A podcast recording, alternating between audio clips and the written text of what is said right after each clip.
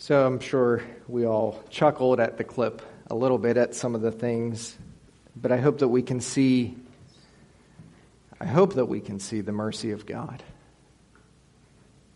That through him you're able to get the 800 pound gorilla off your back. It is by God's mercy that he can take a situation that seems overwhelming, powerful, and strong to take the sin that is in our life that seems so overwhelming and controlling and cast it as far as the east is from the west. Isn't it a comfort to you that God forgives that way? Can I ask it again? Isn't it good to you that God totally forgives sin? Okay, thank you. You're with me. And that God always provides a way to return to Him. God doesn't shut the door of heaven, nor does He remove His watch care over our lives when we fall short. God is certainly merciful to us.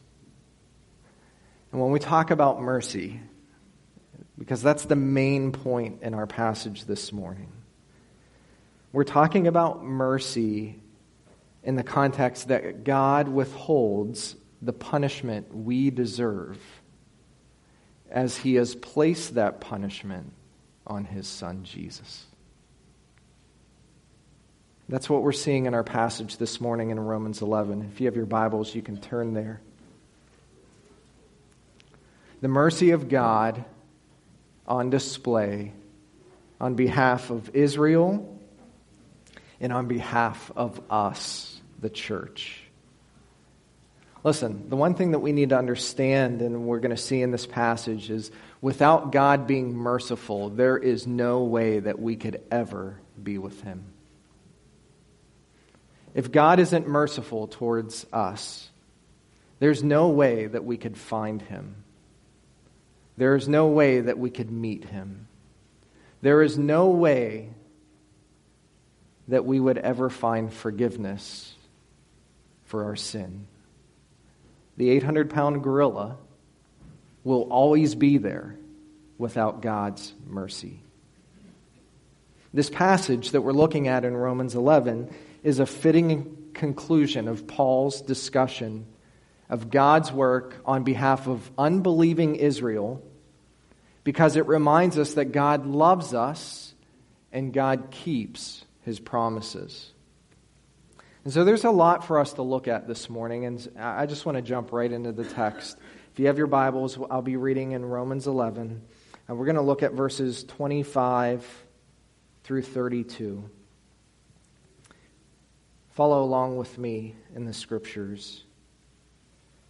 Paul writes, For I do not want you, brethren, to be uninformed of this mystery, so that you will not be wise in your own estimation, that a partial hardening has happened to Israel until the fullness of the Gentiles has come in. And so all Israel will be saved, just as it is written. The deliverer will come from Zion, he will remove ungodliness from Jacob. This is my covenant with them when I take away their sins. From the standpoint of the gospel, they are enemies for your sake. But from the standpoint of God's choice, they are beloved for the sake of the fathers. For the gifts and the calling of God are, are irrevocable. For just as you were once disobedient to God, but now have been shown mercy because of their disobedience, so these also now have been disobedient, that because of the mercy shown to you, they also may now be shown mercy. For God has shut up all in disobedience, so that he may show mercy to all. You see God's mercy? You see how Paul calls this church in Rome to consider the greatness of God's mercy. That without God's mercy, there's no relationship, there's no healing, there's no work of God on behalf of sinners like us. Paul begins this thought in verse 25 when he says, For I do not want you, brethren, to be uninformed of this mystery. Now, the conclusion of God's saving work on behalf of Israel. And, and, and, this really is the climax of, of what Paul's been saying for two and a half chapters. It began in chapter 9, verse 1, when Paul talked about the desire that he had, the brokenness that he felt for Israel to come to know their Messiah, Jesus. And for two and a half chapters, we've been looking through this passage of what God is doing on behalf of unbelieving Israel. And, and, and Paul talks about it in this climax, and he says, Israel, all of Israel, as we, as we read in verse 20, uh, 26, and so all Israel will be saved. Paul says that for the mind and the ears of the Gentile hearing this, it seems as if it's a mystery.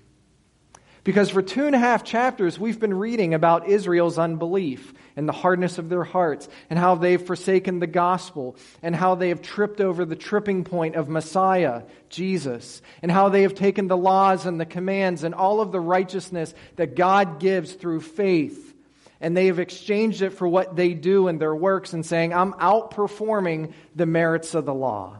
And Paul says emphatically, no, that is not the way to God. And this nation stands in unbelief. And yet Paul says, as he brings it all together, that Israel will find salvation. And to us, we think that's a mystery.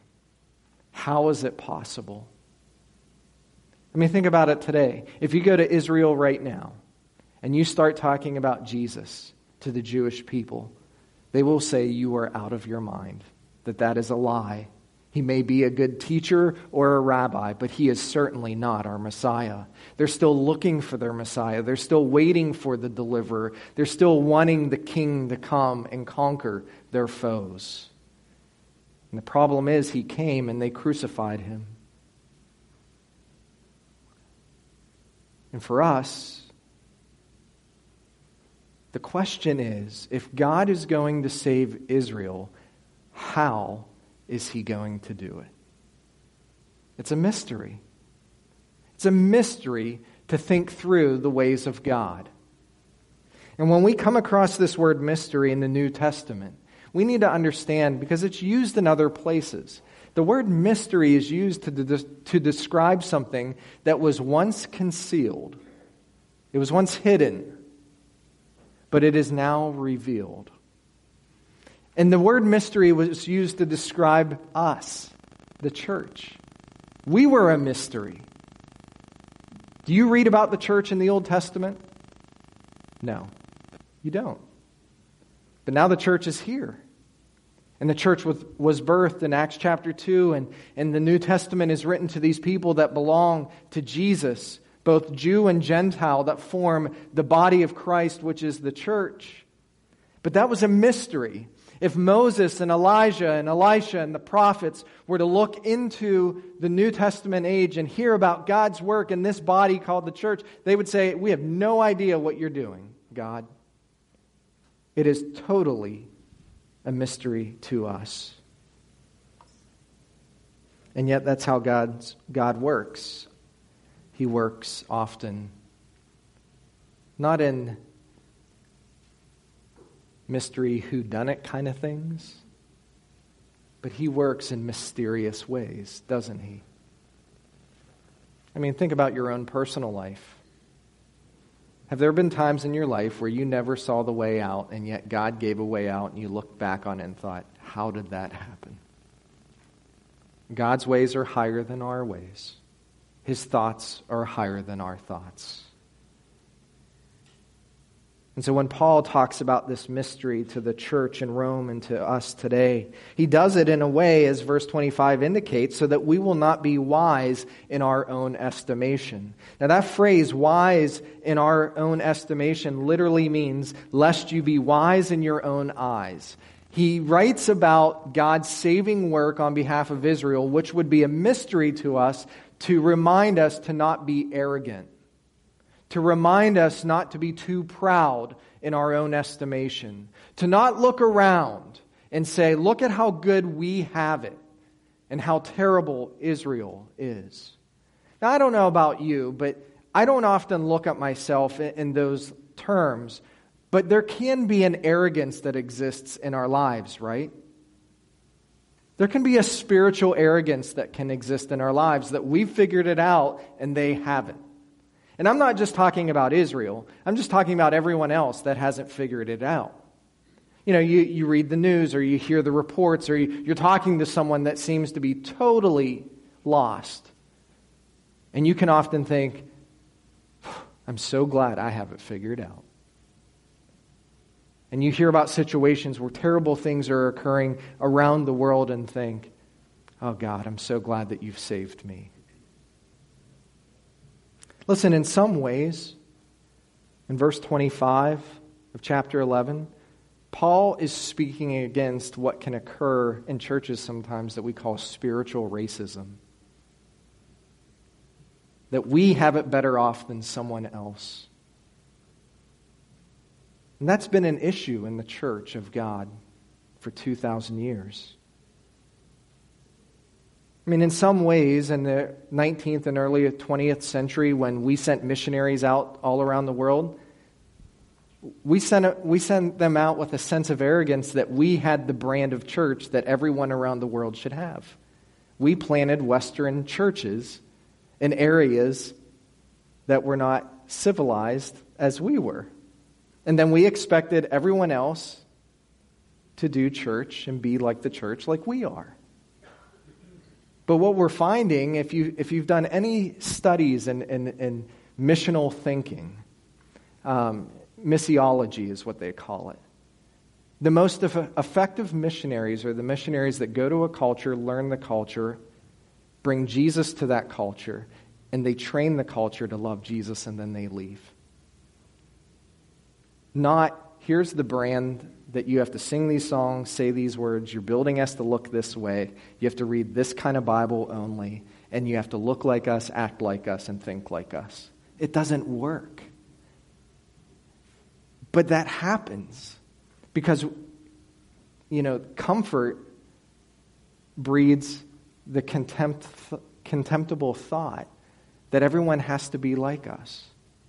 And Paul is saying to the church in Rome listen, you're no better off than them.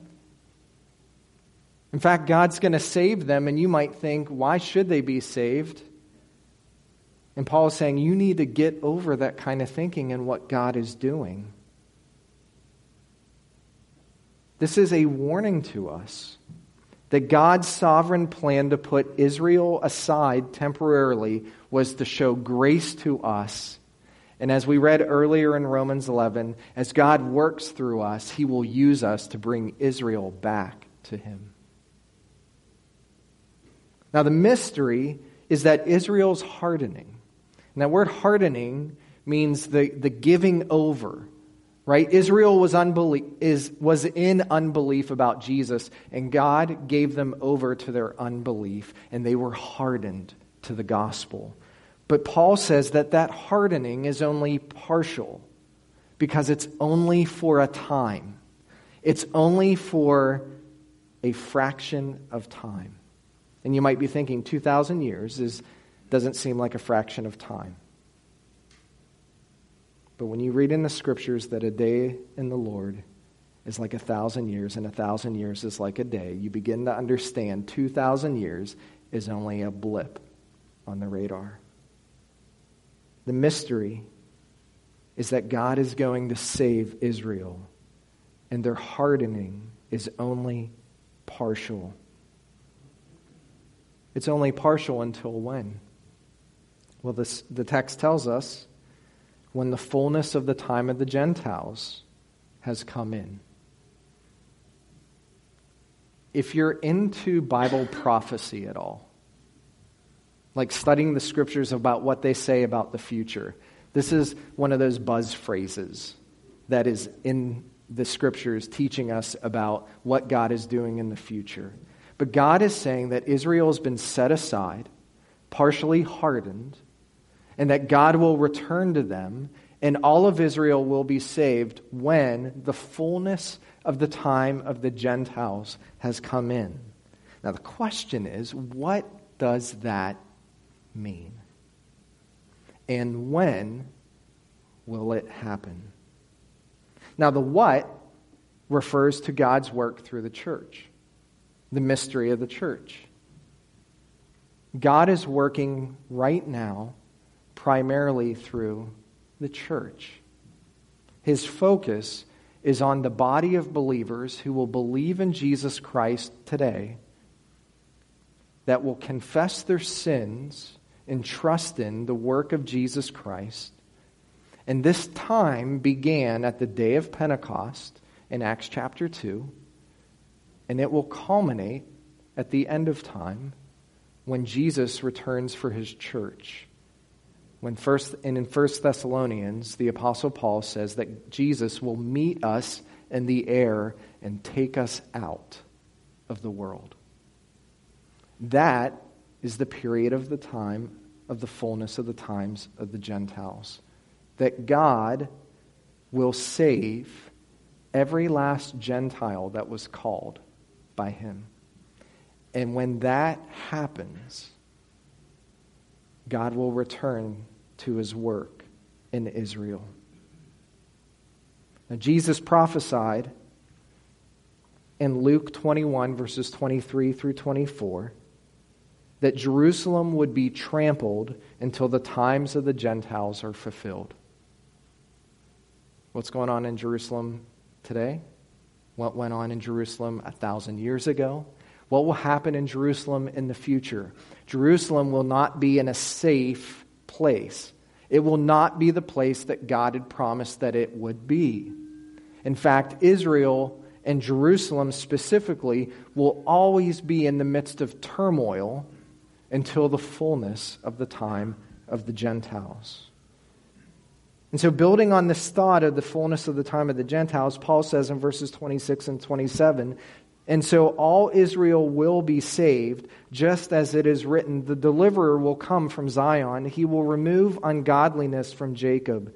This is my covenant with them when I take away their sins. And so before we discuss the exact when of when all of these events occur, Paul says that all of Israel will be saved. But when we talk about all of Israel, we're not talking about every person who can trace their lineage back through Jacob and then back through Abraham that forms the nation of Israel. We're talking about the remnant of believing Israel. That, so that at the end of time, when God is wrapping up his work in Israel's life, he will collect Israel to himself. All Israel will be saved. And every person that belongs to God from the nation of Israel is true and believing Israel. It's not just a national designation, but it's people who have placed their trust in the Messiah that is promised to come. Listen, God is not going to drag unbelieving people into his kingdom. So, what I'm saying is, if you're of the nation of Israel, and Jesus comes and he's collecting his people to himself. And you're like, you know what? I, I think that's a lie. I don't believe you. And God's not going to say, well, you know what? Because you belong to Israel, you just have to come along anyways. Kicking and screaming, dragging yourself into the kingdom. God doesn't work that way. True Israel, believing Israel, will be saved. Now, the when tells us about the context.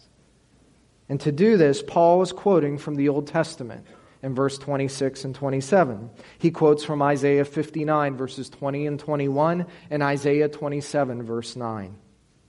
Paul uses a bit of creativity, though, and we've talked about this in Romans 9, 10, and 11. When he, sometimes when Paul quotes from the Old Testament, he changes the order of things. And you might think, how terrible is that? Here's the thing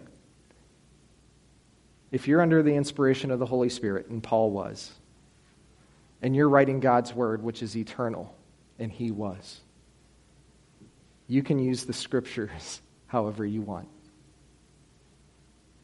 Now, he's not changing the point, but there is a minor change here. And if you want to read Isaiah 59, 20, and 21, and Isaiah 27, 9 for your own and compare them, you'll see a very slight change. And here's the slight change he changes the words to in the Isaiah passage to the words from in Romans 11. What Paul is highlighting is God's sovereign work in redeeming his people. When he builds on what Isaiah said in these passages, he is pointing our thoughts and affections to the return of Israel is all a gift from God. He is working in a merciful way towards these people. Now, this passage is referring to a set time in the future when the deliverer, Jesus, the deliverer will come from Zion. In the Isaiah passage, it says he will come to Zion. Paul says he's coming from Zion. What is Zion? Zion is the heavenly city. Zion is the place, the city of God. And Paul builds on this thought and he says, the Redeemer, the Deliverer, will come from Zion. And he will remove ungodliness from Jacob. Jacob is another name for Israel. And this is my covenant with them when I take away their sins. So, what is Paul saying here? He's saying this there's coming a point in time when Jesus will return from the place of God to collect his people. That is a very specific reference to an event that the scriptures teach, which is called the second coming of Jesus Christ. So, you've heard me talk about Jesus meeting the church in the air, right? To collect his church. I mentioned that a few, few minutes ago. In the times of the Gentiles, God is working through the church from the birth of the church in Acts 2 to him meeting the church in the air in what we call the rapture, the collecting of the church. That is not the second coming of Jesus. Jesus does not put his feet on the ground. But here in this passage, as Paul is building upon Isaiah's prophecy about the coming of the Redeemer, he's saying that the Redeemer will put his feet on the ground. And we read about that in Revelation 9, 19, verses 11 and following, that at the end of the time of great trouble that will visit the earth for a period of seven years, Jesus will return physically on the Mount of Olives outside of Jerusalem, and he will collect his people that are on the earth who have lived through the great times of trouble and bring them to himself. This is a specific reference to the second coming of Christ. Zechariah the prophet said this in chapter 12, verse 10 I will pour out on the house of David and on the inhabitants of Jerusalem the spirit of grace and of supplication, so that they will look on me whom they have pierced and they will mourn for him as one mourns for an only son, and they will weep bitterly over him like the bitter weeping over a firstborn. When Jesus returns at his second coming and puts his feet on the ground, and believing Israel is in the tribulation, looking at this event as the Messiah has returned, and they will see this Messiah that they have pierced, they will weep, and God will bring them in to his everlasting kingdom. Now, you might say, wow, that's great for them. But you need to see something in this passage, and I hope you do. Like, this passage is really cool. It, it's awesome. Because this explains Israel's full redemption. That Jesus, when he returns, will take away their sins. That's what the passage says. This is my covenant with them when I take away their sins. And this is a reference to the Isaiah 27 9 passage that God will forgive Israel and restore them in their covenant relationship with Him. And it's based on this statement this is my covenant I also believe it's a, a, reference to what God said to the prophet Jeremiah in Jeremiah 31 about the new covenant, about God writing his law on hearts of flesh, not hearts of stone. And when Jesus returns and Israel is gathered, they are no longer worried about the law and the requirements of the law. They see the Messiah, and the law of God is written on their hearts, and by faith they believe in whom they have pierced and they are brought into his kingdom. Is that exciting to you? Man, that's exciting stuff. Because you have 39 books in the Old Testament of Israel walking in unbelief. And then in two verses, Paul uses the Old Testament scriptures to show it has always been God's promise to them that he will return and bring them back. This passage highlights the theological meaning of God's redemption of Israel. Now, some of you have checked out once I said theological meaning. But let me briefly share what Paul was saying in now verses 28 through 32. Because of the deep love of God for his covenant people, those who were once enemies and disobedient will receive mercy and be called to Christ. That's our God. That's what he does. When he writes, from the standpoint of the gospel, they, Israel, are enemies for your, the church's sake. But from the standpoint of God's choice, they are beloved for the sake of the fathers. For the gifts and the calling of God are irrevocable. Now, under the present time, those shown mercy who are Israel are enemies of the gospel. In the time that Paul was writing this and in the time today that we're living in, Israel, for the sake of the gospel, is an enemy of God. They are. In fact, there's movements in Judaism to squash the influence of the gospel today in the world. They're an enemy of the gospel today. And when Paul says, from the standpoint of the gospel, they are enemies for your sake, but from the standpoint of God's choice, they are beloved for the sake of the fathers. Now, what's choice? It's God's sovereign choice, his election of Israel. He's decided to not give up on these people. Why? Because he made promises to their fathers. Who are the fathers? Abraham, Isaac, and Jacob. Now, what do we know about these fathers? They're just like their children. They're not obedient consistently. Listen, you read in the book of Genesis at least two times Abraham lied about his wife to some world leaders.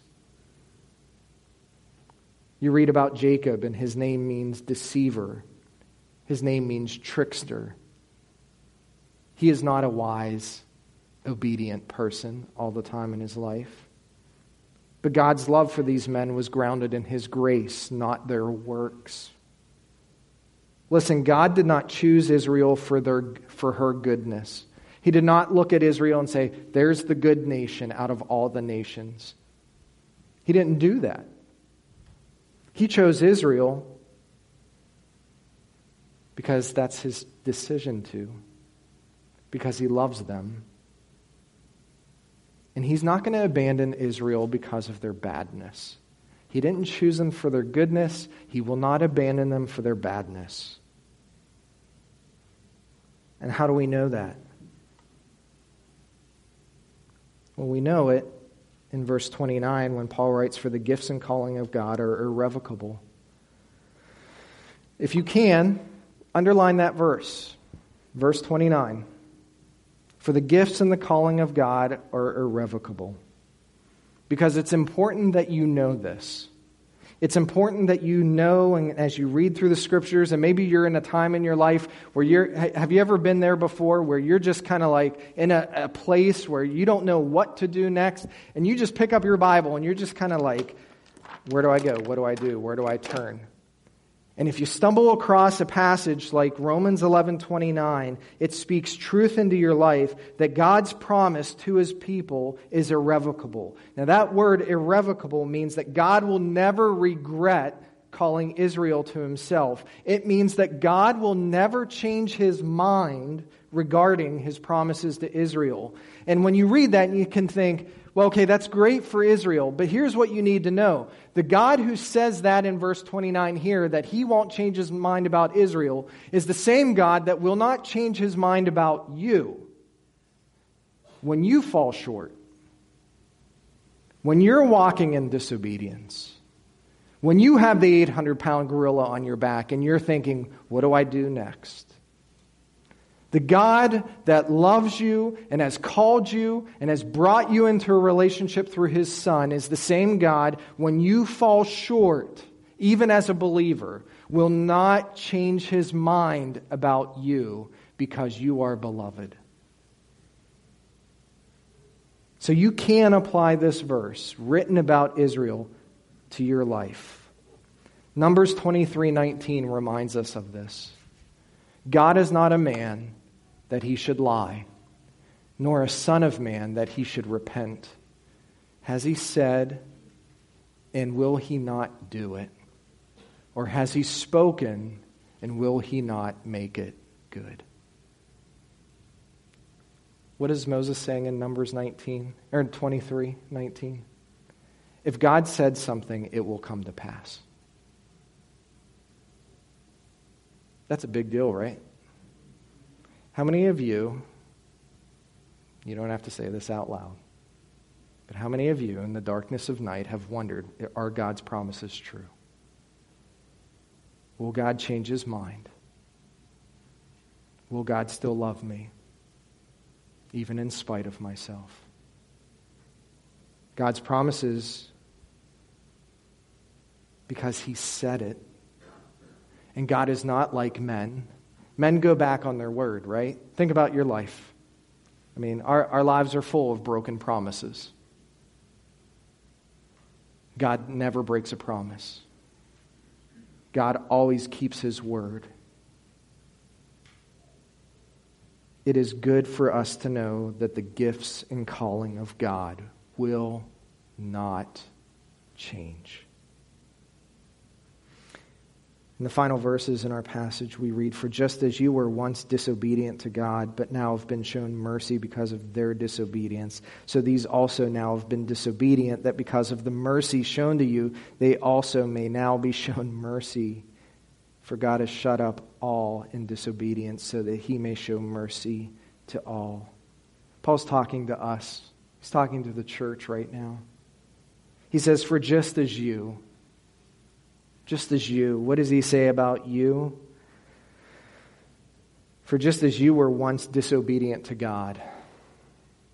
I, I love that Paul doesn't hold back when he talks about where we came from. He doesn't soften it. He doesn't make it nice and warm and fuzzy and say, ah, no big deal. He just says it. We're dead. We were dead in our sins and trespasses. There is nothing good in us that would deserve God's grace. He warns us from being complacent. He warns us of being critical of God's work on behalf of Israel. And he tells us listen, God's going to do in Israel and what he did in your life. We were once disobedient. We all had the 800 pound gorilla following us around we all were totally depraved. And even though the nation of Israel deserves condemnation and judgment, God will show them mercy. God will show them mercy. Why? How? Because He's shown us mercy. And just so we're clear on the matter, verse 32 makes it clear. God has shut up all in disobedience so that he may show mercy to all.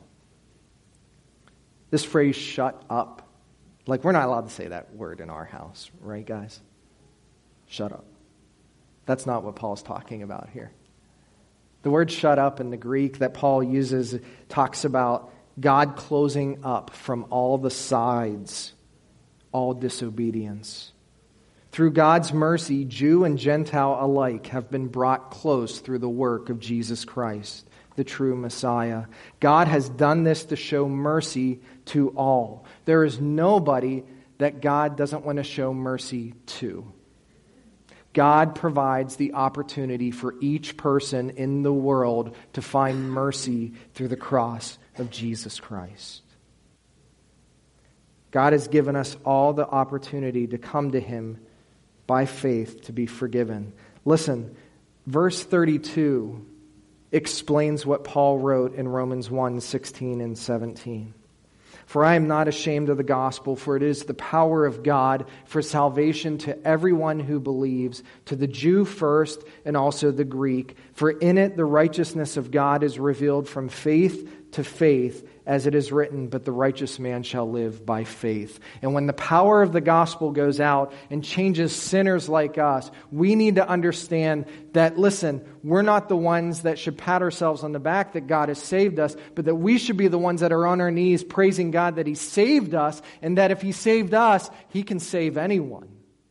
There is nobody that you know or have heard about or that will come down the road that cannot find God's saving grace. That is the power of the gospel. And if you are ever tempted to think in some kind of spiritual prejudice that they don't deserve what you have, they don't deserve God's goodness, they don't deserve His forgiveness, and you wrote them off, you're in a dangerous place because that is not the gospel of Jesus Christ. The gospel of Jesus Christ is the power of God to save every person that has ever walked on this earth. He can do it. And when Paul wraps this all up, talking about God's work in Israel's life, he highlights the saving power of Jesus. Because that's the only way that it can happen. Listen, without God's mercy on our behalf, we could never stand in his presence and be called his child. He loves you. But apart from his love, you're not a very lovable person. Right? That's what the scriptures teach us. Like, based on what we do, why on earth would he love us? And he says, I don't love you based on what you do. I love you because I made you, and I want you to be with me and I want to enjoy you forever. And so, as we close, if you feel like you have an 800 pound gorilla on your back this morning, what's stopping you from allowing God to remove it? Is it your pride? You know what I mean by that, right? That you can do it? How's the self help stuff working in your life? It doesn't. We can't create a better us by five easy steps. What else is holding you back? Is it fear that God will not forgive you? That He won't love you? God's promises and gifts will never change. What else is holding you back? Is it your pleasure? You know what I mean by that, right? It just feels too good. I'm not ready to give it up. And that's a struggle in itself.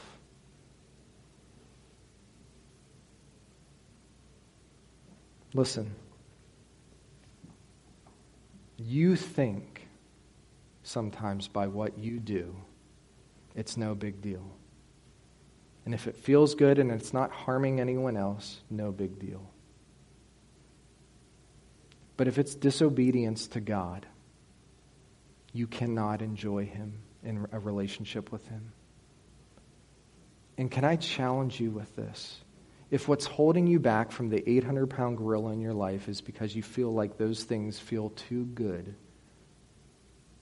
if you trust God and give that over to Him, what He will give you in return is so much better than how you feel when you do whatever you want, however you want.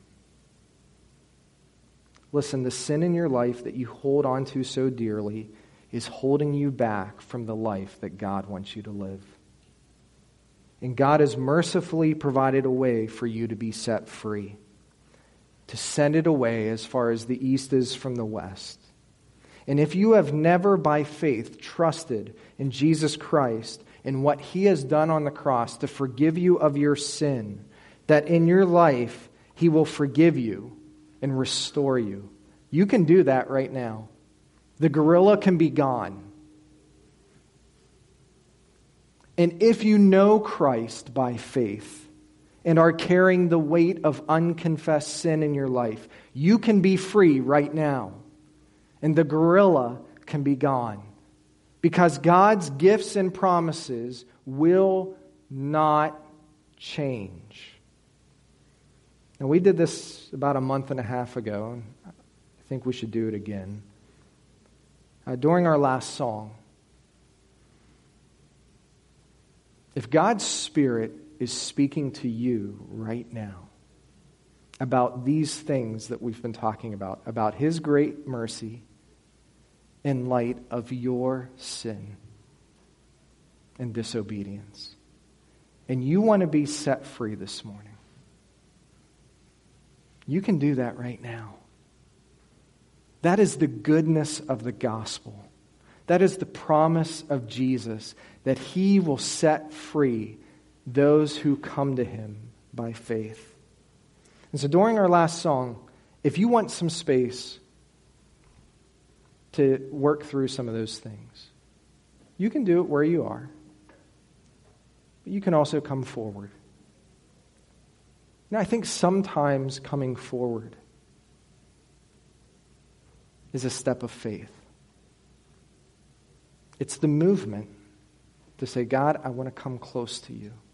Not that he's any closer here than he is there, but it's a sign, a step of faith to say, I need to go.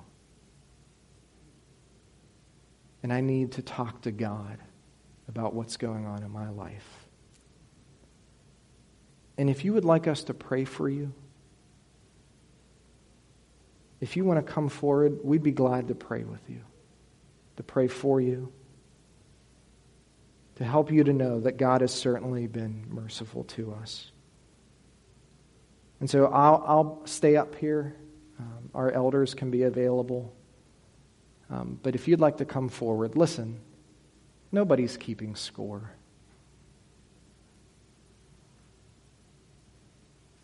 I need to be up here. Like it's that kind of thing. But God will honor the step of faith that you take if you trust Him. And so let me pray for you. Because we need to ask God to certainly be merciful to us. Would you pray with me?